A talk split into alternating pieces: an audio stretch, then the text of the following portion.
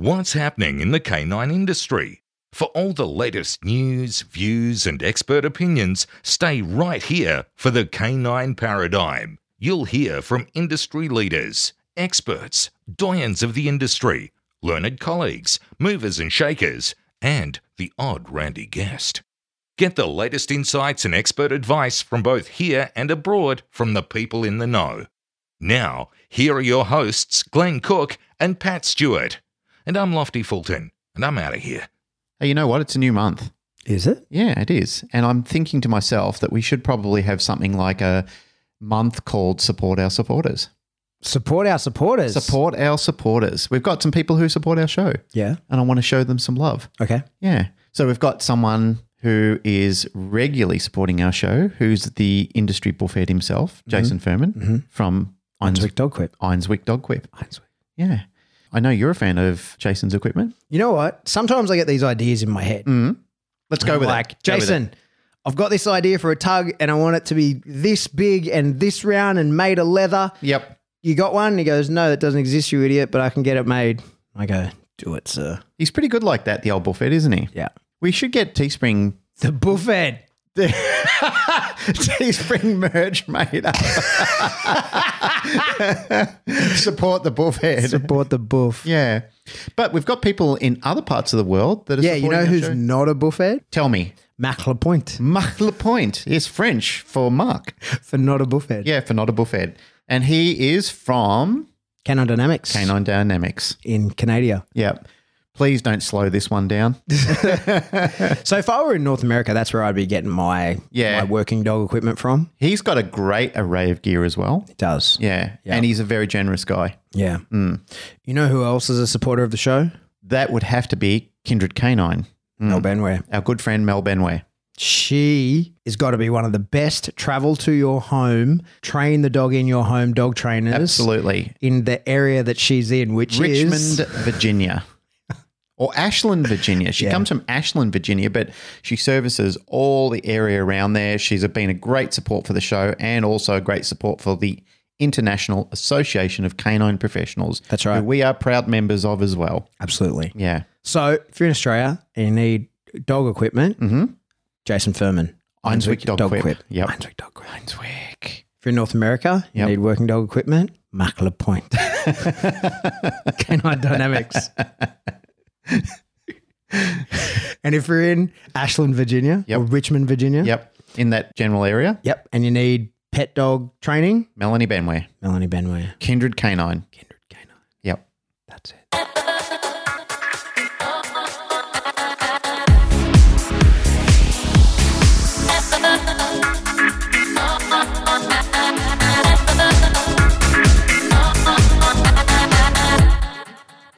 Welcome back to the Canine Paradigm. I'm your host, Pat Stewart. I'm joined in studio today by my co host, Glenn Cook. And joining us on Skype or Zoom or whatever thing we're using Skype. Skype, we're on Skype, is Mr. Brent Dry, all the way from what feels like the other country of Melbourne. The other side of the wall, the old Berlin Wall. Yeah. Hmm. It's like that Murray River suddenly became an impenetrable barrier that nobody could cross. There was a time where I don't know who it was who was talking about building a wall somewhere, and I didn't realize it was going to be built like from New South Wales across to South Australia and then down and locking us down in here. Yeah, I think So- Trump overextended his budget. Yeah, that's that what it was. Yeah. yeah, McDonald Trump. Hey, first up, I want to sort of apologize to you and many others because I had a bit of a whinge in the last episode about, like, oh, I can't even exit me state and I want to do all these things. And as soon as we stopped, I thought to myself, oh, that was insensitive because there's people who haven't been able to work in months and uh, like on the bones of their ass and literally haven't been allowed more than five kilometers from their house. And truth be told, here in New South Wales, we're leading a, a pretty close to normal existence again. And we have for some time, Yeah. reasonably, without without being able to get on a plane or cross the border. Yeah. And it was grinding my shit. And I actually messaged Glenn and was like, hey, can you just check what I said there? Like, was it too insensitive, you know? Because it was really upsetting me. And so here you are, one of those people. What's been going on, mate? It's been a mess, man, to be honest with you. Like the whole of Australia, we kind of locked down in March, I think it was, for this whole flatten the curve thing. And all that sort of stuff we did well. Like we kind of knocked that over in a couple of months. Um, and for me, it was business as usual, apart from outdoor group classes. They sort of banned large groups of people together. So I could still do grooming, and we could still do private consults and all that sort of stuff. So that wasn't too bad at all.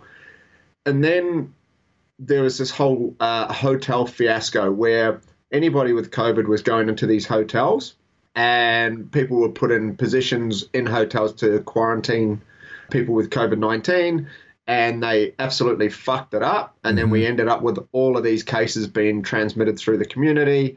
And we were getting, you know, hundreds of cases a day. So we went into the stage four lockdown. I think time wise, it was August that that happened. I think it was beginning of August or something.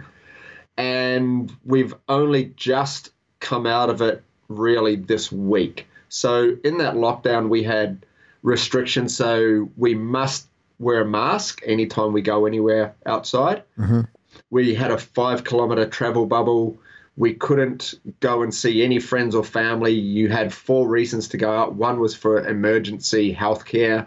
One was for shopping, where only one person from your household could go out per day. So you could only go out once per day. Uh, one was for exercise, and then one was for work. If you were dedicated as a essential worker, so basically most of Melbourne or most of Victoria were locked down and confined to their homes, apart from an hour exercise a day where you could go for a walk. But you couldn't even like if there was a really nice walking trail that you wanted to take your dog on within your five kilometers. When they first started, you couldn't do that. So you couldn't drive to a, a track and then walk your dog. It was like, no, no, you need to walk your dog from your house. So hmm. that was kind of where we're at, man. And this week it's just sort of come out that we've got a larger travel bubble, so 25 kilometers. Most people are back at work, so not all, but most are back at work, which is good because mentally, I think most of us were going crazy. Yeah. Difficult time, man. What really impacted me, Brentos, with this whole thing, and this is one of the reasons, not only because we love you and we wanted to catch up with you anyway, but one of the things that impacted me was number one, I had a conversation with my mum, and all my family are down in Melbourne. So my sister, my nieces, my mum, my uncles, you know, like everyone's down there. And I spoke to my mum at length, and probably five minutes into the conversation, like she genuinely sobbed. She just burst into tears and she said, Glenn, this is terrible. I'm sitting in my house looking at fences and now I'm too scared to go outside. She said, I'm too scared to walk the dog. I'm too scared that if I go out there that I'm going to get harassed by police or something's going to happen. She said, I just don't know what to do. Like I had a chat with her for quite a time and I said, Mum, she, she wasn't even hooked up with Zoom or anything at the time. So I said, Mum, get on Zoom. The unfortunate thing is we had a small argument about it because she was trying to tell me that her friends and her don't know how to use it. And I said, Mum, there's tutorials that will help you do it. Let me help you help yourself. So you, you're not feeling the isolation. You're not so broken away from your group of friends. So you can still laugh and catch up and do dinner parties. I said, I know you're not touching each other and you're not across from the table. And I said, but you can still be a part of a community and help your mental sanity. So fortunately, she heeded my advice and she got onto that. But it was, you know, that was hard. It was hard listening to the suffering she was actually going through at the time. The second thing that impacted me is when I saw you break over it because I've known you, what, 20 years now? About 20 years? Yeah, yeah, for so- a while. So I've known you for 20 years. I've known you since you're a student in the NDTF. I've known you the whole time. And out of all the people that I've known, you've consistently been one of the happiest people I've ever met. You've always been Switzerland. Like you've never really got yourself involved in anyone else's bullshit. You've never lost your wig over anything. I've never ever seen you in a bad mood or really lose your shit. But I started to see that in you, and especially over the last couple of weeks when we've been talking, and I saw you really, really wig out about the mental sufferance that you were all going through down there. It dawned on me over that. Like, I thought if such a positive person is really starting to feel, you know, like having a storm cloud brewing overhead, then those rumblings are really legit. There is something significantly wrong with what's happening in Victoria and the mental health impact that is happening, you know, not just on the dog training community, but the community at large. So, you know, it was difficult for us because we've been able to still enjoy relative freedoms amongst our community where we can still drive, we can still go to work, we can still locally holiday and so forth.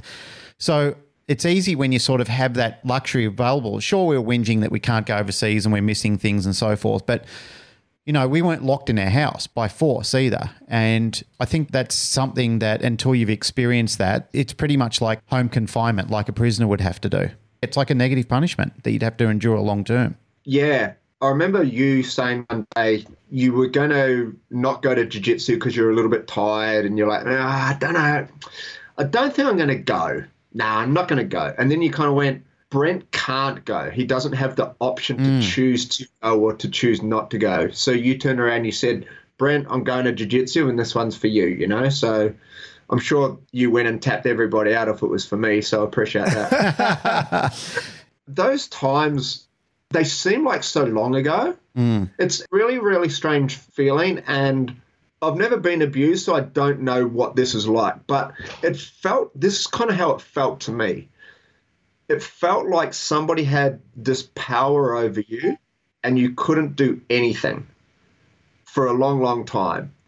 And then all of a sudden, when you're allowed a little bit of freedom, it was like the person who's been beating you for so long started to praise you and say that you're not a bad person. And now you can go and do a couple of little things. Not a lot, but a couple of little things. So you're really thankful for this person who's just kept you down the whole time and that was in some ways how I felt in regards to the premier down here. Mm. Now, I'm not shit canning him because there's no way in the world I would want that job, right? Nobody knows what's happening. At the end of the day, you know, people will sit there and say, we should have done this, we should have done that. And maybe we should have, maybe other things should have been handled better. But this is where we find ourselves. And then now we're down to very, very low cases. And hopefully we can start to have the life that we've seen you guys living in, you know, New South Wales and Queensland and South Australia and WA. So now we can start to get back to that, hopefully. But it was a really weird feeling. And I think one of the things that I've really felt over the last few months is I've really needed to understand what my feelings are and how I've been thinking a lot more about it because number one, you've got time and you have to. So I've been a little bit more aware of my feelings. And in the last two weeks, where we've had some things open up again, the first time I was allowed to go to work, which was 10 days ago or whatever it was, mm. I got up in the morning. I was really excited. I didn't sleep the night before. And as I'm leaving the house, I had this like almost like an exhilaration thing. Like, I was like, this is so exciting. And when I was thinking about it, it was you know, when you're leaving school, like it's the end of term or like you're 12 or 13 and you're leaving school and you're like, yeah, I've got the summer and I'm going to go and have a ball and hang out with my mates all the time. That was the feeling I had being hmm. allowed to leave my home and go to work. It's crazy. Yeah, yeah. It's, it's crazy. And in saying what you were saying in regards to your mum and that sort of thing, and also with me, like I've got clients who's like, I've got a client who her husband died in the middle of all this. Not through COVID, but he died through ill health, right? I've got clients and, and friends who have been through marriage separations and that sort of thing, like the end of relationships and long, long term relationships, you know, mm. years years of marriage and they've separated. And then people who have had sick kids and then people who have got, you know, a sick father and, and they've got to juggle who can go to see him at the hospital. And if he dies in this time, who's allowed to go to the funeral for a large family because you can only have 10 people. So I'm lucky in some regards, but you only know what you know. So for me, there are parts of the things that I was going through that I really did struggle with. And when we got locked down, I'm like, fuck, I need to do something. What can I do? You know what? I'm going to learn how to tie some knots. And everyone's like, that's cool. And like, you know, Chad Mackin was sending me videos from the States going, man, have you tried this knot? This is how I would do it. This is really cool. And I was thinking about it, and I did did it for 10 days or something. I learned a few knots. And then I was thinking about it. I went, in some ways, I was forced to do that because I wouldn't have chosen to. You know, hmm. when I had freedom, I didn't. I didn't choose to do that when I had freedom, but I needed to do something to keep myself occupied. So I chose to do that. And part of it is like, yeah, man, well, that's good. It's a skill. And I'm like, yes, but it wasn't a chosen. I didn't choose to do it when I had choice. Right? Yeah, that- yeah, if that yeah, it does, mate. It's funny you saying this. Over the couple of months that this was going on in Victoria, in two separate occasions, which I haven't talked about until now, I haven't even really told anyone about it, and I'm not going to out the people, but in two separate occasions, I did two Zoom consults with some people from Melbourne, you know, general dog behavior sort of things. And in both times, I realized that it wasn't really a consult. It was just that they were lonely and they wanted someone to talk to. So I didn't even charge them for them in the end because I just thought, I just couldn't bring myself to charge them for it because it wasn't really a dog training consult. It was just that they were super lonely and they wanted someone to talk to just to fill in the time. I didn't even try and make it a benevolence thing. I just said, look, this is just on the house anyway because you know you guys are going through a shit time. And they said, oh no no we'll pay we'll pay. And I said, no no don't pay. It's good to catch up with you anyway. It's been a long time. I hope everything's going well. And and I just I didn't understand until all of this sort of came together. Like it's just it all tied in, and I just thought it's, it's just terrible. I know Italy went through it, and other countries have been through it but we're very detached away from that. Like we're very far away, and we see snippets of that on the news. And I don't say this lightly because I have a connection to the European community, but I don't say it lightly because I respect what those people have suffered through themselves. But I mean, yeah. as I said, I know you very, very well. You're, you know, part of a, a group of people that I would call family. I've got family, you know, blood family down there as well. You know, yeah. so for both of us, for both Pat and I, you know, who we've worked very hard to develop a community sense with our group of people down there, your pain was felt far and wide. And not just yeah. in Australia as well, you know, like other parts of the world, people have come to understand it. Like even people from the European community, the committee that I'm working with, they have been asking me questions. They're saying, What's going on with Australia? You know, like we're seeing news footage about what's happening in Victoria. And I said, Yeah, it's it's unlike anything we've ever experienced before. So it's a hard one, man. Just on that, before we bring you back in, Brentos, something that's worth explaining, I think, because most of our listeners probably are overseas at this point, is that you know, rightly or wrongly, and it's not really our place to say, but the Australian government's model has been to like really try pretty hard to try and eradicate COVID from here. And being an island like that is possible, right? Like we as Australians can't leave Australia without a really good reason, and those reasons are pretty narrow. And then to come back home, you have to, you're then isolation for 14 days. And that's not like go to your house and stay there for 14 days. That's like you get picked up from the plane you're on which is a special, like only so many people are allowed to come in per week. I think it's 500 something mm. people can enter Australia per week. You get shuttled to a quarantine facility where you're paying, you're on your own dime. You, it, initially, it was that they were paying, but now they will say that window's shut. And especially if you have left for something, you're paying for yourself to be in. And you're looking up to, you know, $7,000 for that. And you get quarantined for two weeks before you can re enter the community. So we have put, you know, rightly or wrongly, that's not our place. But the measures that have been put in place here have been very strict, like really, really strict. Something then when you were talking then, Brent, about like the surreal experience of getting to go back to work, it reminded me, and this is such an outrageous thing to say, but it really, it was what I was thinking about when you were explaining it. My first trip to Afghanistan, on the last day I was there, there was a, a mass CAS event. So it was a suicide bomber at a dogfight, actually killed 26 people, wounded dozens and dozens of others. We were like overrun with casualties. It was no gunfight or anything, but it was just constant casualties all day treating people. And then that night I left, right? It was just happened to be my last day there. And then, you know, it takes, you know, day or two to get home. And then I'm just at home.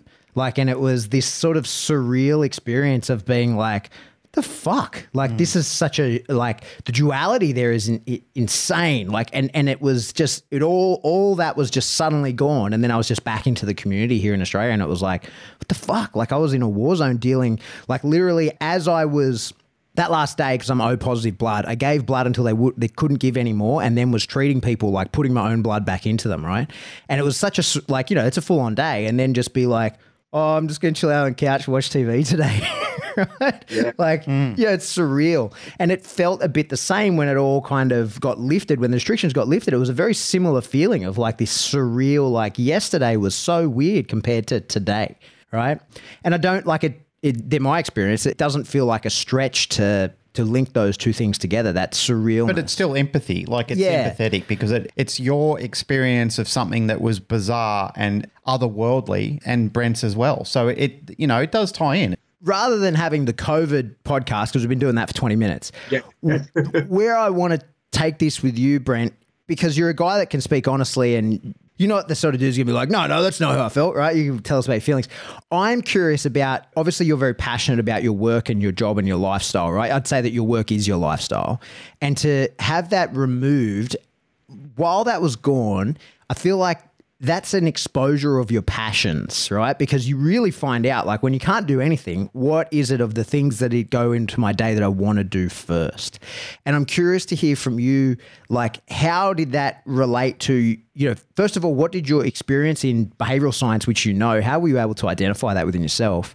But then also, like, mm, what question. were you ready to go for? Like, what was it and what was ignited? You know, sometimes, like, at the moment, and I've, I've said this a million times on the show, I'm really struggling to make a video that I've been trying to make for months and months and months now, explaining the difference between negative punishment and negative reinforcement in the build up in the absence of something, right? And to a lot of people, I think those two things get really badly misunderstood understood, yep. right? And so, what did it feel like to you? Was there a building pressure of negative reinforcement, like, holy fuck, I need to get back out there? Or was it more like a negative punishment feel where you're like, I've been taken from what I love? And eventually, would you give up on what you love, or was passion going to see you through? Yeah, I think it's an awesome question, Pat. And to start off with, it was the negative reinforcement side. So I, I became really involved. So I've, I developed an online course. I filmed it all. I edited it. We got our new pup, so Mr. Smith, who's now a nine month old Rottweiler. So I got him and I just started to film all the things that I have. Yeah, I've wanted to film for ages mm-hmm. um, in regards to how I run a group class. And I just filmed it all with him. And obviously, I filmed it with Puppy as well. So I became really creative and, and I was pumping some really good content out and that sort of thing. And then that was the first lockdown that we had. So that was really good. With the second lockdown, it was negative punishment. I I gave up. It was really, really hard. I uh yeah, sorry. I feel I let down like the canine company. I just wasn't there for them. Like I was putting nothing up on the Facebook page. I wasn't. I was there for people, but I wasn't putting myself out there for people because mm-hmm. I couldn't. I had nothing. Mm. So that was uh, that was really hard, and especially when like our canine crew are supporting us so much. Like I had canine crew members buying memberships for dogs that aren't even born yet. Wow. Buying stuff from our website that they don't need, signing dogs up for us that they'll never train. you know, like just weird. So, like, I really, I had that thing of I, I felt that I gave up in this last lockdown, mm-hmm. and that was really, really hard to deal with. And I also felt that in that time, you know when you're busy when you're really busy you get shit done. Mm-hmm. like that saying of if you want something done give it to the busiest person. That like that was me and i'd get stuff done. Lately like while we were locked down i wasn't getting anything done. Mm. like my list would just get transferred to the next day. Like i'd go out and i'd mow the lawns and i'm like well that's probably enough for today. Better stop. Mm-hmm. because what will i do tomorrow if I do all my jobs today, what will I do tomorrow? So that was a really, that was also a really tough thing. One of the good things that came out of it was on our like so the canine company have got like our our private canine crew page and it's just for members some members had found a couple of members had found this australian tricks training page and so they were like, hey, Brent, why don't you do this with Puppy? Like, there's a whole bunch of stuff that she could do. And I'm like, that's what I needed. Mm-hmm. So our members, like, members were reaching out to me and going, hey, why don't you do this? This will be fun for you, man. Like, go down this path. So I spent, you know, probably four days just filming some stuff and just having fun with Puppy and, you know, and just teaching her some tricks, a bunch of the stuff she knew. So that, like, again, that was one of those things that I really enjoyed doing. And I just started to, I just started, I'd just jam with Puppy. I'd just go out and I'd just do stuff. Mm-hmm. So that to me was the savior. The hard part in all of that is like I kind of see myself as a little bit of a teacher. Mm-hmm. So I enjoy the instruction. I enjoy group classes, private consults. I really enjoy all of those things. And to not be able to do that was really hard. I did do a few Zoom calls, but in a lot of ways, it's not the same. Like, there's no timing. Yeah. Especially if you're trying to work with a person and, and their dog, which is what I was trying to do. Mm. Very, very difficult to do. So, you know, I'd go down, there's a park down the road, would walk down there, and I'd teach Puppy to run around the tree. You know how you had Remco running around? I'm like, all right, I'm just going to do that. So I'd do that for three days and just enjoy that. It was very, very interesting. The first stage of the lockdown, I was really productive. And then the second stage, Oh, I was the prisoner sitting in the corner just going, fuck it, what's the point? Yeah. It's an interesting one. And, and, you know, to sort of relate it to training, it's one thing that we, it's a misinterpretation of that put the dog away, right? And that's what happened to all of you guys is, you know, when you're talking negative punishment, when you put the dog away for a short period, that can be really beneficial. And the dog can come out like, "Re- I'm ready to fucking go, mm. right? Like, this is it, I'm ready to go. And then the idea of like putting them away and when people sort of, you know, especially it's one of the things that I think people misinterpret of like whether you're training for the reinforcer of like lifestyle gameplay versus say food, right? So if you're training with food and the dog is like makes a mistake, you get put them away and they you have to put them away for a long time and they come out hungrier. But what I feel like you know what you're explaining is you had your whole lifestyle taken from you and to expect like the duration of that punishment was overwhelming. And I think that's what we like. That's how we can relate it to training and what we mm. do with dogs is that a little bit you can manage and it comes out and you're like, fuck yeah, I'm ready to hit the ground running and I won't make those mistakes again. And I'll do what I've got more passion for what I was doing and I'll do it better. But there reaches that tipping point where you're just like, oh, fuck it. Like this is, this is cruel and unusual punishment. This has gone too far, right? Like this has overwhelmed me to the point where, you know, like the deactivation of the seeking system where you're no longer interested. And, you know, that's essentially depression, right?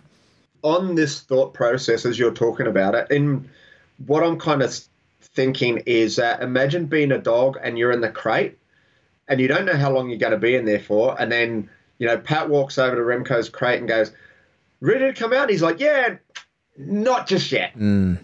And then that happens over and over and over, and then you go over to the crate and Remco's just like, "Fuck you, man! I don't care anymore." Yeah. because you've changed the goalposts. You've changed them a bunch of times, and now I don't trust you. Mm-hmm. And now it's not even that I don't trust you. Now there's nothing that I can do that that will make you open that crate. Hmm. Like I've been good. I've followed the rules. I've done what you wanted, but the crate's still closed.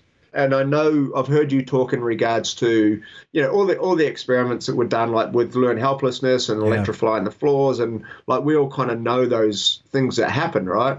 It's kind of a little bit along those lines. No, it's exactly what it is, mate. That's exactly it. It's Yeah. that there's nothing I do can escape from this situation, so why bother trying? Yeah. And then in those experiments, even coaxing the dog, like trying Yeah. to offer help and you're saying like, hey man, and that's what, you know, like we can relate that to what Chad's doing with you, sending you like, hey, have you tried this? No. And at that point you're like, nah, it's too late. I have helplessness. I, I can't be brought out of the box. And the same thing that where people sit there and say, mate, just jump on Zoom. And I'm like, if you were here, I'd punch you in the fucking face. like, like, do you realize how over Zoom I am? Yeah, yeah. Yeah. Like, because, and I'm a really tactile person, right? Yeah. Like, when I come up, like, everybody gets a hug, and I love that. So, again, it's just not the same. So, That's the thing that alarmed me considerably is when I heard the person that I've always known you to be and the person who I could hear you becoming over the last month was not you. Like it was a different Brent. And that's not your fault. You haven't done anything wrong. You just, you know, you're just subjugated to what's happening in your environment. And that's very difficult to process. There was a show that I was watching the other day and it talked about one of the greatest needs of humanity, the necessity of what's happening next. That was the concept of what they were talking about. They've said more intelligent, more cognitive species, they really need to know what's happening next. When that's removed from your option list, when you don't know what's happening next, I think that's when you really start to focus on that feeling helpless and essentially depressed state of mind. Yeah, I definitely agree with. Mm. I really do, and I think the interesting thing is like the way I actually feel right now that I'm allowed to go and work is like I'm back to normal. Like I'm hmm. good, man. I feel so good. I feel really happy. Like the sun's that little bit brighter. I'm waking up earlier. I've got that purpose back. So I think that's really good. I'm still we're still not allowed to do group classes for us at the moment. We can do private consults. We can't do group classes. We're waiting for clarification on numbers and also for the councils to open the grounds that we train on. So we're waiting for that sort of stuff. But that should happen in the next, you know, week or two weeks or something. So that'll be good. But I feel like I'm back. I still can't do like gyms aren't open, so you can't go to a gym. I still can't do jiu-jitsu. Hopefully I can do jiu-jitsu again at some stage. But something that I love, like I love running group classes. Like I love it. Like that's not work for me. That's the best feeling. That's lifestyle. world. I, I love it. Mm. And I've run, I've run four group classes since March, and I generally do three a week. So it's crazy. The thing that I love, and in some ways, like I really identify with, and, and people identify me with, I haven't been able to do that. But now that we can do stuff, there's just this level of like, I forgive really quickly and easily, and probably sometimes too easily or whatever. But now that I can go out and I can work and we can start to live something relatively normal, people are like, "Oh, how bad was it a month ago? I'm like, ah, it was all right. Not that bad. you know? like, I've, I've fucking moved on. I'm like, ah, that's like last week. Don't worry about it. You know? So, I actually caught myself a little while ago saying to Jane, I said something about like, you know what was cool? When we were in lockdown and like we were we were like forced family time. I was like, you know, because you know, we're very lucky. I have a gym in my garage and Yeah. you know, I have a big space. There's kids in my building. So we were just sort of on forced family time. And of course it grew tired, but we we had to delay our workouts to the afternoon because we were day drinking and fucking hanging around. And I was like, you know, I said to Jane at one point, I was like, we have to n- like not work out until two because we, at least that gives us a reason to stay sober all day and then we could drink after that. And it was like at the time you're sort of whinging, and then afterwards I was like, man, we spent some good times. We had some like good family time, like forced family time. that was definitely what happened like in the first lockdown. Like we were the same. Like kat and i like the traeger grill got a real workout you know? Like Yep. w- we really enjoyed that and we made the most of it. It's like hey what do you want to do today? All right. We enjoy camping. So we got our tent and we sat our tent on the front deck Nice. because we can, couldn't go camping so we just like we actually slept outside for eight nights in a row sure. we can't go camping, so let's sleep out here. And we had Mr. Smith at the time as a as a young puppy, so toilet training was great. Like you'd unzip the tent, kick him out, he'd go to the bathroom, and he'd wander back in. It's like this is perfect. hey mate, tell us about that. So that's just freak timing. You ended up with a COVID puppy, right? Yeah. So, what did you do? Tell us, like, you know, because we're hearing all these horror stories now of people who have under socialized their dogs. And we spoke about it on the podcast that, you know, it was clear that was coming. Everybody in the industry knew that was coming, and people were getting dogs that they probably shouldn't have just to fill the void. And, And now we've seen remnants of them in the kennels. yeah, with hmm. well, I mean, every dog trainer, every professional, semi-professional, enthusiast is now get in the midst of that, and I think everybody is rightly kind of pissed off because it wasn't that fucking hard to continue to do the work with a mm. puppy, right? Tell us about your experience with him, and you know what you think the impact. Like, do you think he's a better or a worse version of himself having you gotten him as a COVID puppy? So we got him. I think it was March. So we lost Zuka. I think Feb got him in March, and then we went into lockdown. So one of the things that we had was we had about I think we had about three weeks with him in our house here, and then uh, through we actually needed to move out. We needed to get some uh, work done in our bathroom, so we didn't choose it; it just needed to happen.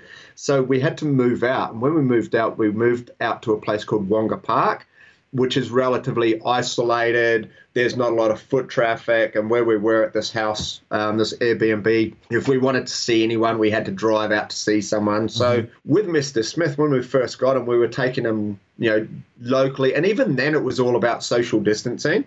So we would walk along with our puppy, and then people would go, "Oh, look, there's a puppy," and we'd go, "Do you want to pat him?"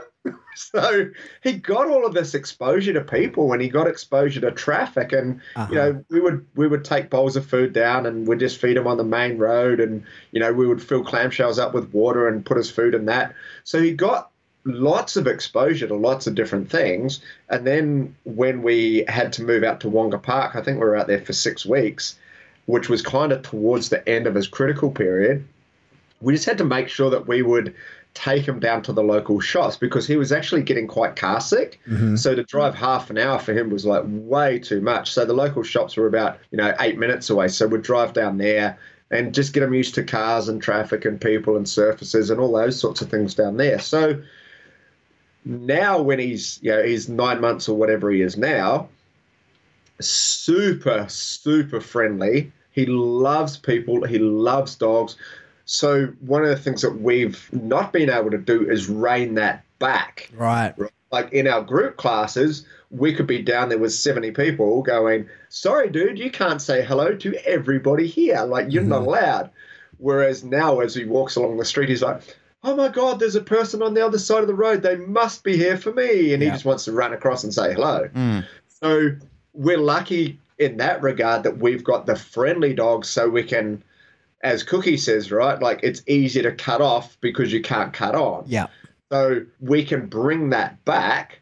As soon as group classes start again, we can get them out and get them used to, all right, focusing us, on us a little bit more and know you don't have the freedom to say hello to everybody. Mm-hmm. But for those people where maybe the dog genetically was a little bit more fearful, I think they might struggle a little bit. So coming back to group classes when we can will be super interesting. But with him, is he a better version of himself? I don't know, man. He's just Mr. Smith. He's a he's a classic. He's he's really really funny. When we first got him, I used to call him Sluggy because he was he just seemed like he just slept all the time. Um, it's like, do you want to do some stuff? He's like, yeah. Jeez, Plop. that was exhausting. yeah, and, and because we'd had Zuka, like, and Zuka at 12, 13 weeks of age was like an amazing dog. And you could almost have a, like, if you wanted to teach Zuka something, like, you just almost have a conversation with him. And he's like, got it. All right. So you want me to run over there, stand on the chair, grab the thing, bring it back? I'm like, yeah, do that. Like, and he would have it. Whereas Mr. yeah. Smith, it's like, right, let's do this again, hey? A lot more doggy. Oh my god! But uh, but he's a really sweet boy. Uh, him and Puppy just are awesome friends. They play beautifully together. They hang out all the time. So yeah, that that's also been a really really nice thing to have. You know, to have Puppy lose Zuka and then get Mr. Smith relatively quickly after, I think was really good for her mm. because it gave her a little playmate again. So yeah, that was cool. It can be really hard to know what to do in those situations, right? When you lose mm. the older dog, it can be really hard to determine how, like, what sort of grieving pro. Like, you have to obviously grieve yourself, but then knowing what the other dog's going to be like in that regard, you know, and how long a process they need, and would they be uncomfortable about bringing another dog in? It sounds That's like you got it right, but it, mm. it it can be a really tricky thing to manage. I know that for sure. I was really good with it. Puppy was really good with it, and Cat really struggled for actually quite a long time because because Mr. Smith was just like, eh, whatever, you know. So she didn't get that bond that she loves, and he wasn't choosing her all the time. He'd go over and say, "Hey, how you doing?" and then just walk off, you know. So Cat had to obviously deal with the loss of Zuka, which happened relatively quickly and then this puppy, which we'd kind of been contemplating anyway, like it wasn't like we've lost Zuka, we need a puppy. Mm. We'd been talking about it, so the timing actually worked out really, really well. And we got him from a recommendation from Big Nev, so that was really cool. And Cat struggled because it like he they just didn't gel, you know. And then when we moved to Wonga Park, Cat had a whole bunch of work that she was doing, so they just I don't know. It was a weird one. And then one day, I think they just went for a walk one day, and she came back and she's like, "Got it! Like it's there. Mm. I can feel it." And even from like from her, like she switched from there. So I think her first lockdown was actually harder than the second lockdown. So that was quite an interesting thing to kind of see from the outside and, and look at too. it is very difficult taking in a new dog into a family, and especially under those circumstances where you've said goodbye to an old soul that you know and bringing in a completely new family member, a new dog, new puppy, etc., etc. I think I talked about this a while ago where all the dogs that came in after Harley were all measured to Harley, and I realize I'm doing a massive injustice to every dog because I'm trying to make them fit a mold that will never be replaced.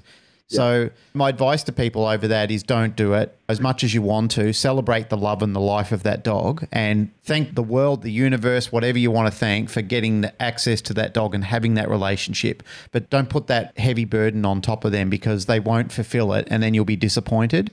Whereas if when you realize this is a completely new dog, new personality, new soul, every day is going to be different, what's going to happen next? That helped me get over that whole, oh, this dog's not Harley it's not doing this. It's, the drives aren't there. This is not happening. This is not working out. I'm not going to get this. I'm not going to get that. After I removed that stigma, things got a lot better for me. Yeah, I think that that was certainly one of the things I continued to say to Kat, and she's like, "I know the different dogs, and I'm not comparing, but Yeah. like stop with the buts, all right? Yeah. So Anything you say after but, what was that? anything butt? after you say after but is what you really mean. I think we see that. I think it's referred to as like second dog syndrome, and it mm. manifests differently in different people. Like we spoke recently about when people get the V8 and they're like, okay, you're going to be my fucking competition dog. And they overdo the training. They're like, you've got to know this, you've got to know this. And if by six months I'm not like the king of the YouTube and Facebook, like you have fucked up and I have, I have failed as a trainer and you have failed me as a dog. And they put all this pressure on the dog. And that's what we tend to see like sometimes with junior trainers. And what I find with really advanced trainers and also with pet people, it's funny that they kind of cross over in that same space is the lifestyle piece is what they find difficult because it's like, hey, my last dog knew this shit. Like I could, there were a lot of informal commands, you know, mm. just simple stuff like the dog's asleep in front of the doorway. And normally you would say to your old dog, like, oi, get out of the doorway. And the dog would know what you meant, but through repetition of you having done it 10,000 times throughout the dog's life and get out of the way. And I think we, yeah, the dogs read our body language and all that sort of stuff. And we can be guilty of it. And certainly I've said this where we think that our older dogs basically speak plain English because you can tell them to do stuff and they know exactly what you're meaning to do. And you feel like at a, with a 15 year old dog, yeah, we're in tune with each other. Like we know each other and you do, but it took 15 years to get to that point, right? And then you mm. get this new puppy and he's asleep in front of the doorway and you're like, oh, you get out of the way. And puppy's like, I don't know what the fuck you're talking about, man. Like that is, I don't understand you. And you forget like, oh, the other dog was an asshole for three years as well. Yeah. But that was 12 years ago. I've forgotten about those three years. And when I look back at this, I look at back through the, the lens of rose colored glasses. I only remember the good times. I never remember all the shitting in the house and the destroying of my furniture because I've changed furniture twice, right? Like that stuff's long gone. And it can be really easy to fall into that trap. But I think it's interesting that that happens mostly with pet people and with really experienced trainers. Mm. It's the people in the middle ground there that are like, no, you're going to learn everything and I'm going to overdo you. right? Yeah. It's really interesting. Like, so people will sit there and say, So, Mr. Smith, what does he know? We're like, Well, he's got a really nice drop. So that's good. We're working on his recall. So that's good. And he goes round. So we'll go, Go round. So he runs around a couch or he runs around like the ottoman. Because when we go camping or when we're out, one of the things that happens is the dog will try and come like across through the fire where the chairs are, and like we'll be sitting around like, yeah.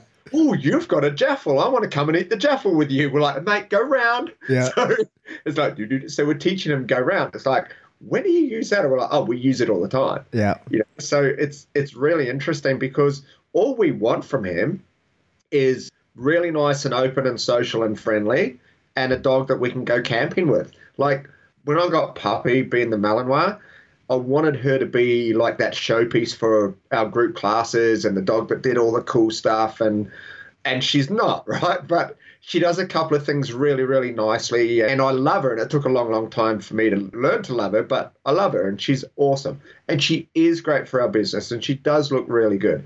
Whereas mr smith is just going to be a different like again he's a different dog. Mm. And the sooner we accepted that the sooner we can get on and start to love him, you know, and not put expectations on him. So I think that was really important. I think I got that really, really quickly, but it just took Kat that little bit longer. I'm like, baby, you just need to do, like with him, you just need to do another 480 repetitions. It's okay. yeah. yeah. Yeah. And so tell us about that online content that you were putting together during that first lockdown. So so you had him as a tiny baby and you did a whole like puppy sort of tutorial stuff. Yeah, so it's called Group Class Mastery. And I basically did it. The thought in my head when I was doing it was I think this will be a really good video for professional trainers that want to either add group classes to the repertoire or if they're currently doing group classes, hey, here's some information and how we run group classes, you know. Years ago, Tiger Woods came out and he bought this book out and it's called How I Play Golf. Mm-hmm. And some professionals like really shit canned it. And he's like, I don't know what you're talking about. Like, no, it's not traditional, but this is called How I Play Golf. Right. And I'm the best in the world. you know? So fuck so, all of you. so fuck you. So one of the things that I kind of wanted to do was like, well, we're good at what we do in regards to running group classes. This is how I run group classes.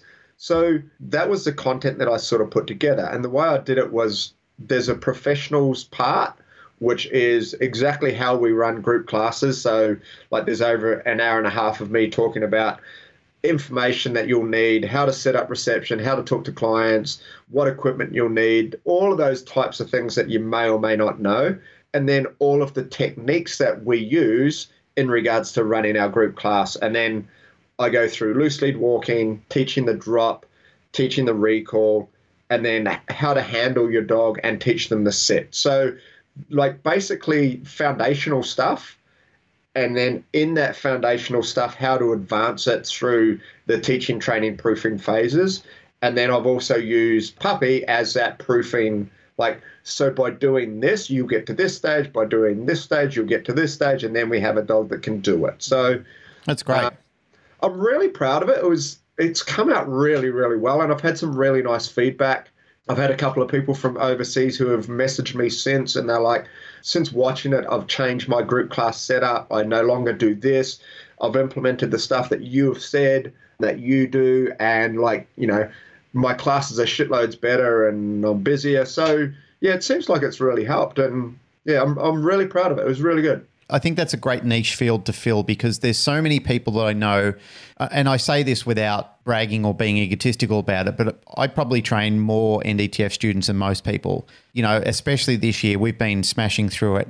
And there's a lot of people who get into this. And the reason that we do go through the meticulous part of the NDTF about, you know, how to run a class, all the consideration, amenities, WHS, work health and safety, the whole gambit is because there's a lot of people who go out there, they do online dog training courses or you know, they train a dog and then they go, well, now I'm a trainer and they go and hit the field, but they've got no idea how to amalgamate the business with the dog training side of it because if you're running a dog training club, you're not a dog trainer, you're a business manager, you know, and you're con- you're organizing and structuring and running people. So you're doing crowd control, business management, administration, marketing, you're doing some training, but your philosophy has to change from I am a dog trainer training dogs on the field to I am teaching people, you know, and that's what people go, "Oh, holy shit, I'm doing something different."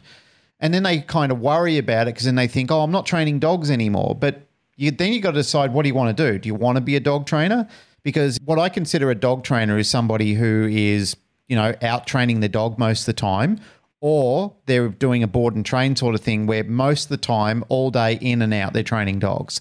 Other people are amalgamating between those worlds where their business, marketing, training, you know, they're sort of in between it.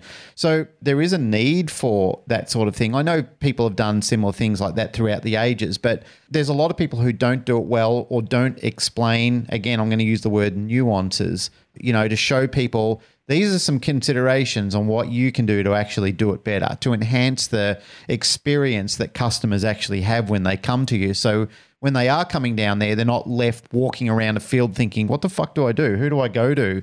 What am I supposed to do? What equipment should I be wearing on my dog? You know, I think one of the greatest things in our experience, and I think you guys went on to improve it from what we did in the day with ADT, was we really did do those things well. You know, like we had equipment officers that used to go around and check all the equipment before people would come into classes. It was structured very well. There were tags to tell people where to go. You know, there were signs and there was structure. There was a preamble before people got to go to class. So that was a very important thing. So, mate, I'm really pleased to hear that you put something together online because you had to come down and experience that where a lot of people, unless they were involved in that community, they were very detached from that whole process. Have I ever told either of you about the first time I ran a group class? No. Just go to shit. It was a fucking shit show. like it was a disaster. It was genuinely like I nearly threw my hands up in the air and ran away, right? Because what happened was it was in my last year in the army. Do you know, I saw you smirking off to the side, and I'm thinking, Pat's got this. The whole time I've been telling you this story, Pat's been smiling like the Cheshire cat on my on my left hand side, and I'm thinking to myself, the fuck is he smiling Mate, at so much? It was a fucking shit show. If it was He'd be in the kid back in the back going, "Sir, sir." Yeah, I, I could wait. I could feel his smile like burning into my ear, and I'm thinking, uh, like I'm talking to you and I'm having this story, but I could not help notice that Pat was like, he's sitting there with his eyes wide open, like like dish pans, waiting to tell this story. Go ahead. So yeah, like I did two years at the Special Forces Training Center, right? I know how to teach people. I know how to teach people some fucking important stuff, Yep. right? Anyway, so my last probably 18 months in the army as well, I was thinking I wanted to do something else and I was very lucky. The guys at Scruffy's, it was a weird link. So Scruffy's is a, a huge daycare Where you met Lauren Sydney. Hoyle and- yeah, so yeah. it was a weird link to my physio actually linked me up with them. And I went in and was really honest with those guys and said, Hey, I'm thinking about stealing your whole business model, right? Like I'm thinking about opening a daycare facility. Can I work here for a month to effectively do that? Mm. And unbelievably, they were like, Yeah, sure. Like, no worries. Totally. And I was, you know, I wanted to do it in a different area. I wasn't going to be competition for them, but they they were amazing to me, like genuinely amazing. Showed me all the behind the scenes, opened the books up It's at to me. Eleanor and the crew. Yeah. Yeah, lovely people. Yeah, truly amazing. Yeah. A fit, like a really fantastic facility. Anyway, I worked there for a month and it was enough for me to realize I didn't want to do that, Mm. right? I didn't want to open. That wasn't what I wanted to do. And I wanted to do training. I didn't want to do like have a big facility and look after people's dogs all day.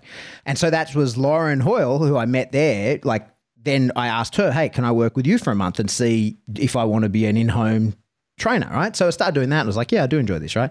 So one of the things she does is these group classes. She does puppy classes and there's like her intermediate sort of class. And I think she's completely overhauled the whole thing. But anyway, she says to me, do you want to teach one of the classes? And I'm like, yeah, I can fucking teach that. She goes, you know, it's not easy teaching a group class. And I'm like, don't fucking tell me what's easy. We're teaching dogs to walk on a loose leash and sit. Like that is easy. If ever there was easy, that's what easy is. I know how to do that.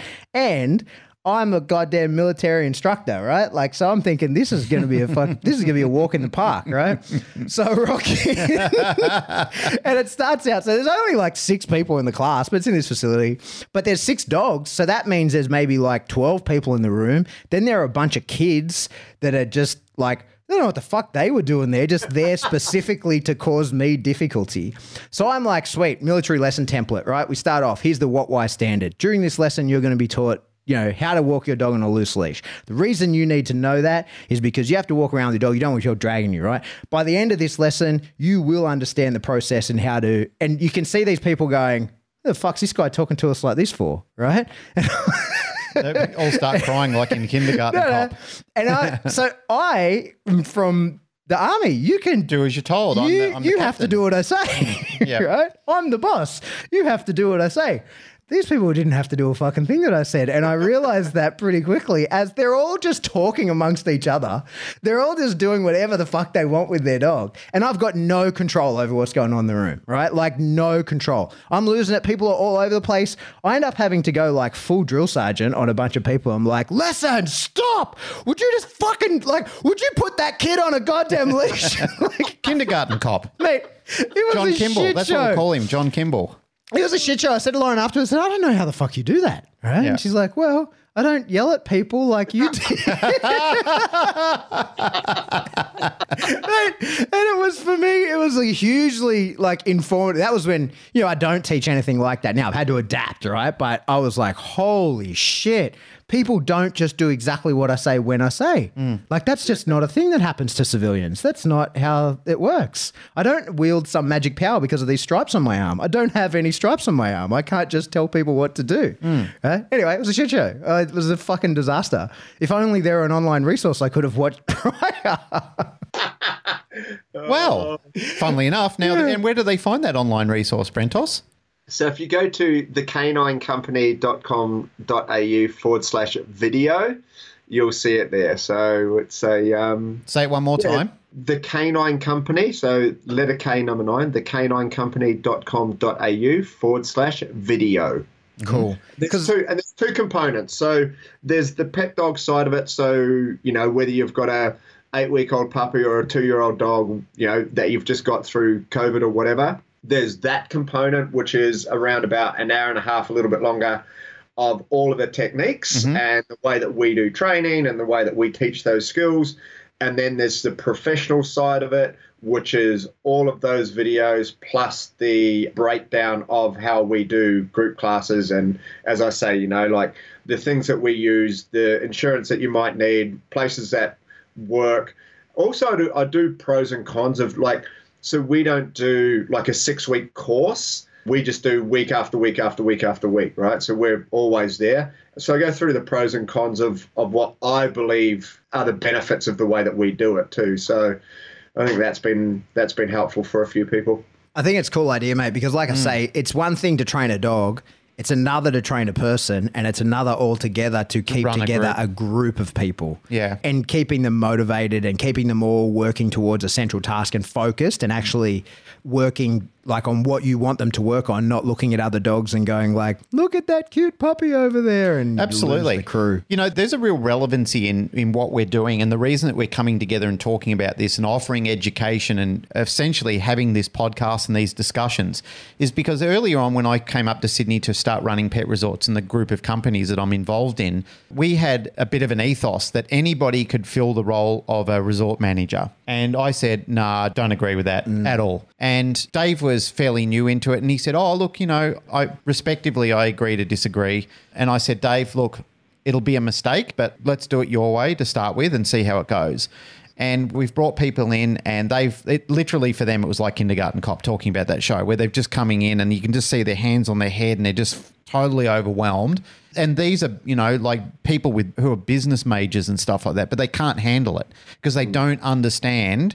Like it's not a product, it's not a widget that they're just dealing with. These are people's pets and their family, and these people will kill you and slaughter you over it, you know, and they have no empathy and they have no timing and tact and feeling about how to deal with animals. So from now on, anybody that we has to undergo a really rigorous scrutineering program. And even then, you know, like even then, it's still hard to get that right person because it's an expression that I stolen off Pat, but I call the reception job the meat grinder because, you know, he talked about that being part of the army, and I call that the reception role because reception really is the resort manager's job is a very tough job. It's a very tough job, and it takes a particular type of person to be able to do it successfully and be able to successfully incorporate all those little ideas together. So, you know, that's- one of the training processes. We make sure anything that we can improve, like we're always looking about who's the best at doing this and who's the best at doing that, to incorporate them in part of the training role that we bring the new people in. So, I mean, I applaud and I herald these type of things. I, that's, you know, I think these are great things to help people get into the industry and make that transition as smooth as possible because it can be so overwhelming when you're dealing with a bunch of adults who don't have to do what you tell them. Effectively, you know, the same thing with the NDTF course. When people are walking in and out of class or not turning up from day to day, I used to get really upset about it and get so enraged and, and take it personally. Now I just think, hey, you're an adult. You paid for Yeah. this course, you pass it or you don't. And students have rang me up and said, Oh, look, I've got this on, I've got that on. I said, Hey, man, it's up to you. I'll be here. If you're here the next day, great. If you're not, you're going to have to make time yourself to catch up. Like you're going to have to come back on your own time. And they said, Oh, well, you know, what about if I can't do this? And I said, Hey, it's on you. You know, like um, the options are there for you to transfer courses or whatever you need to do. You just have to do the best you can. I have to run it for the group majority. So, yeah, man, great, wonderful, love it. Totally support it. think it's that's awesome. pretty. That's pretty much how I run my group classes too. yeah. Like you cater for the masses, and you want You have to. You cannot stop for the one person who's struggling. It's the same thing for a, cl- as a school teacher who's teaching school. The student who's falling behind, they have to talk to the parents and say he needs tutoring. You know, and it's the same thing I say to people, you need private lessons. You know, like I've had students who they're struggling in the class with things and I've said to them, you need to do private lessons either with me or Kana. You know, like you need to you need to come and see us after hours or during another time. I know what you're struggling with, and I can't help you catch up with class when I have to run to the class standard. I said, There's nothing I can do about that. I can't grind the machine to a halt and then ignore everybody else, like 14 other different people in there, and stop and totally focus on this. And I said, I understand, I empathize, I get it. I totally know that you're struggling with it. And I said, But you have to do a private lesson. And it's the same thing I tell people in class instruction as well. Don't stop for the one person who's struggling. Just say to them, I understand, I see you. I understand what you're struggling with. See me after class. We need to talk about it. That's where we are really, really good with our setup, right? So Yes. when you watch the video and buy the course cookie, you'll see one of, one of the things that we do is we have a floater. Yep. So we have one person that runs the class, and then we have a floater who goes around and helps out individually. So we're kind of not leaving anyone behind, you know. So It's your assistant. Yeah. Yeah. yeah, we went to um, we got invited down to Hobart earlier this year when we were allowed to travel way back in the day, and we did a weekend workshop for these guys down in Hobart, the Eastern Shore Dog Club, and it was just all of the trainers who were there, and they were awesome. All they wanted was information, like how can we do our group classes better? Like just tell us, and we're like, look, this is our setup, and we have one person, and then we have a floater, and they went. I don't think we'll call them floaters. Maybe we'll call them the second person. we're like, okay, call them what you want.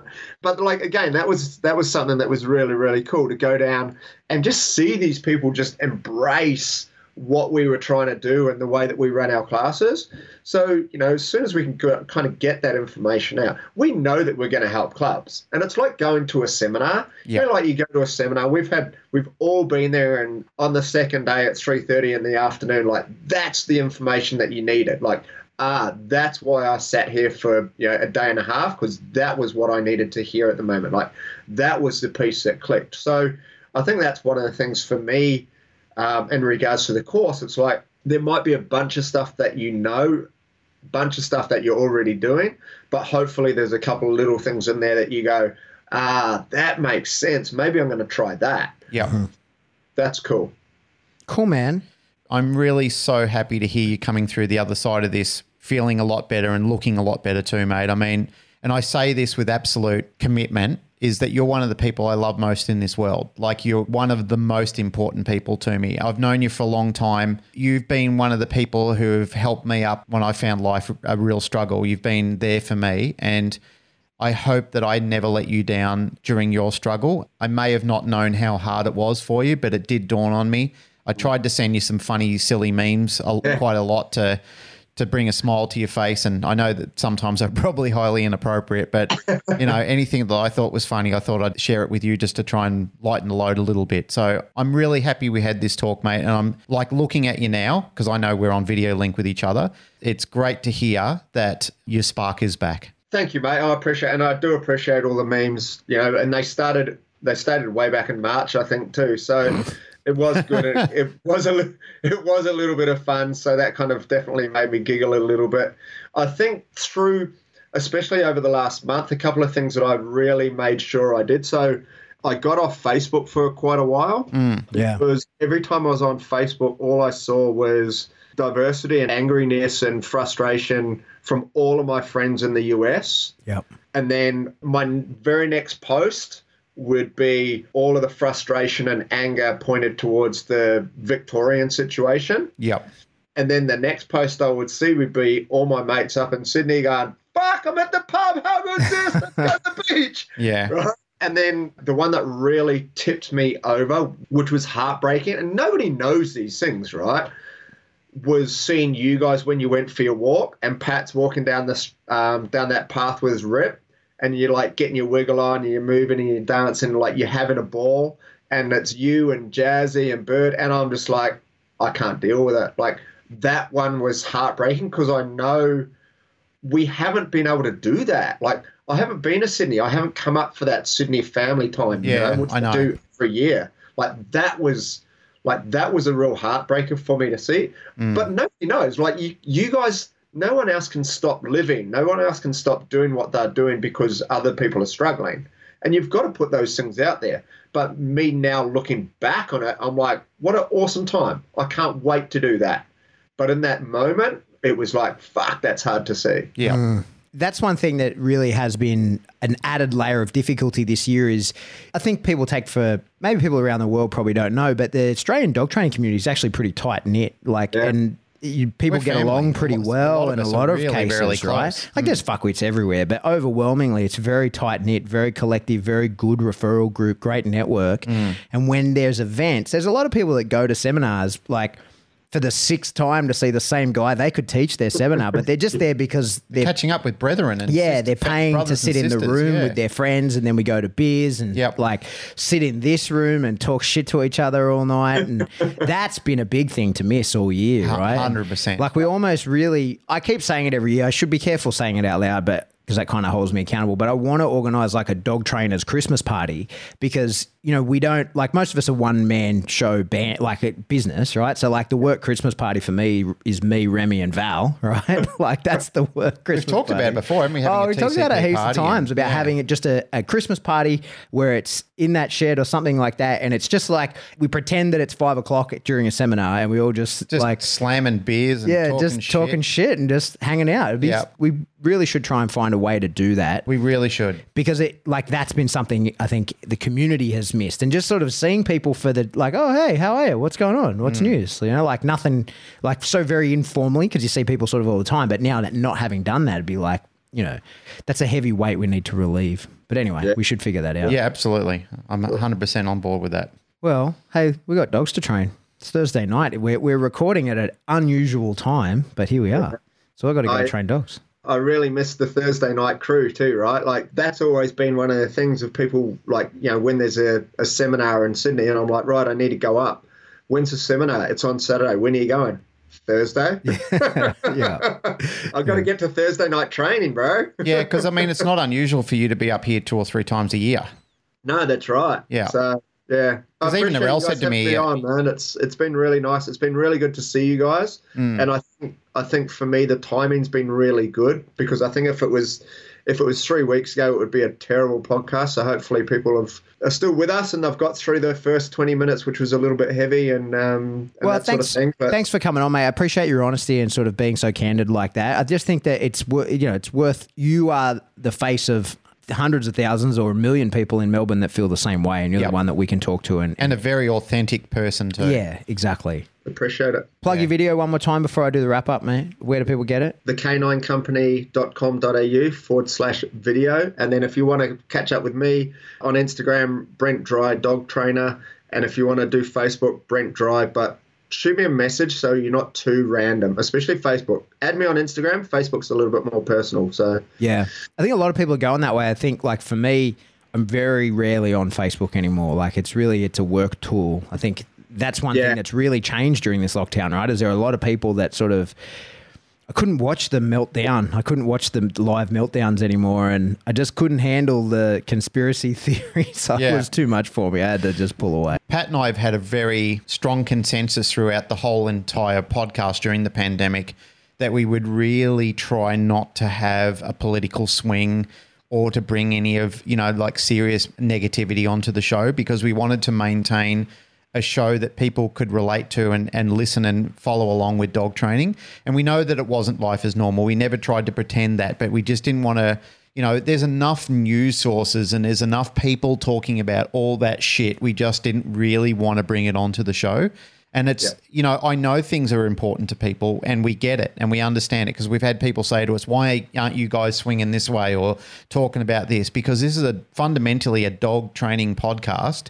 Speaking with our family in the dog training community. And that's really where we want to maintain that integrity as much as we possibly can. I mean, we're opinionated guys, we've got opinions on things and stuff like that, but we just didn't really want to break stride on that and swing heavily left or heavily right. And I don't think that's going to change into the future. Um, So I feel that we can walk tall on that fact, to be honest. Yeah, I agree, and I don't believe this was a political podcast at all. This is just a, the way that. I felt and how I dealt with it, you know. So, but There's nothing political about it, mate. It was an ah. experience with somebody who so many others felt that way as well. And it's a great insight for other people to look into because, as we said, sometimes we forget what other people are enduring when life goes on as normal. Yeah, and there are a whole bunch of dog trainers that reached out to me, and I reached out to a whole bunch of dog trainers Yep. down here, and we really like in in regards to that community thing. Like I I jumped on Zoom a couple of months ago, and I just put my Zoom link out. I said, "Hey guys, if anyone wants to jump on,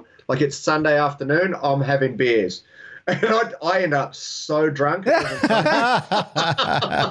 like people kept jumping on, so I couldn't get off Yeah. that's funny. but it, like, and they were just like just an awesome bunch of dog trainers and people I hadn't seen for ages jumped on, you know. So mm. like that sort of thing was cool. But the dog trainers down here have really tried to support each other. Like Jules put a really really good paper together, try and you know open dog trainers up earlier and you know all of those sorts of things so i think we've really supported each other so at the end of the day hopefully this brings us closer together again you know so Just stay that 1.5 meters apart, mate. Yeah. yeah yeah Well, your beard's almost grown 1.5 meters now. So, yeah, yeah. It's, it's a good thing. yep. All right, I'm wrapping it up. That's it for another episode of the Canine Paradigm. As always, if you like what you hear, please like, rate, share, subscribe. Do that through whatever subscription service you download us from and be specific. Mm. If you want to support the show, the best way to do that is via Patreon. That's been one of the amazing things about this whole pandemic is the amount of people who have continued to support us and the Thank show you. through that. We cannot honestly, like it, yeah, we're not paying lip service and say like, honestly, it's amazing. Thank you all so Very very, very much. Mm. The other way you can support the show is to buy cool merch. We got what it, uh, you've made fanny packs now. fanny packs. Uh, yeah. So we've got fanny packs. Have, have we got any of those coming? Did you order any for us? uh, yes. Okay, yes. of So you got fanny Perfect. packs. So we'll send you a fanny pack, Brent. I'll be wearing that with my I- Hawaiian I, shirt. I quite often wear the fanny pack, so yeah, I'd wear that one with pride. Don't worry. So you know about I'm going to tickle your fanny next time I see you. All Oh, all, right. all right. all right, all right, all right, all right. If you want to get in contact with us, the best way to do that, if you want training advice or anything like that, is post in the discussion group. Right, there's a, you can group source information there. Mm-hmm. If you want info out of one of us, just get in contact with one of us. There's a million ways you can do that. And if you want to email about the show, we are info at thecanineparadigm.com. That's it. Goodbye. Thanks, Brentos. Thank you.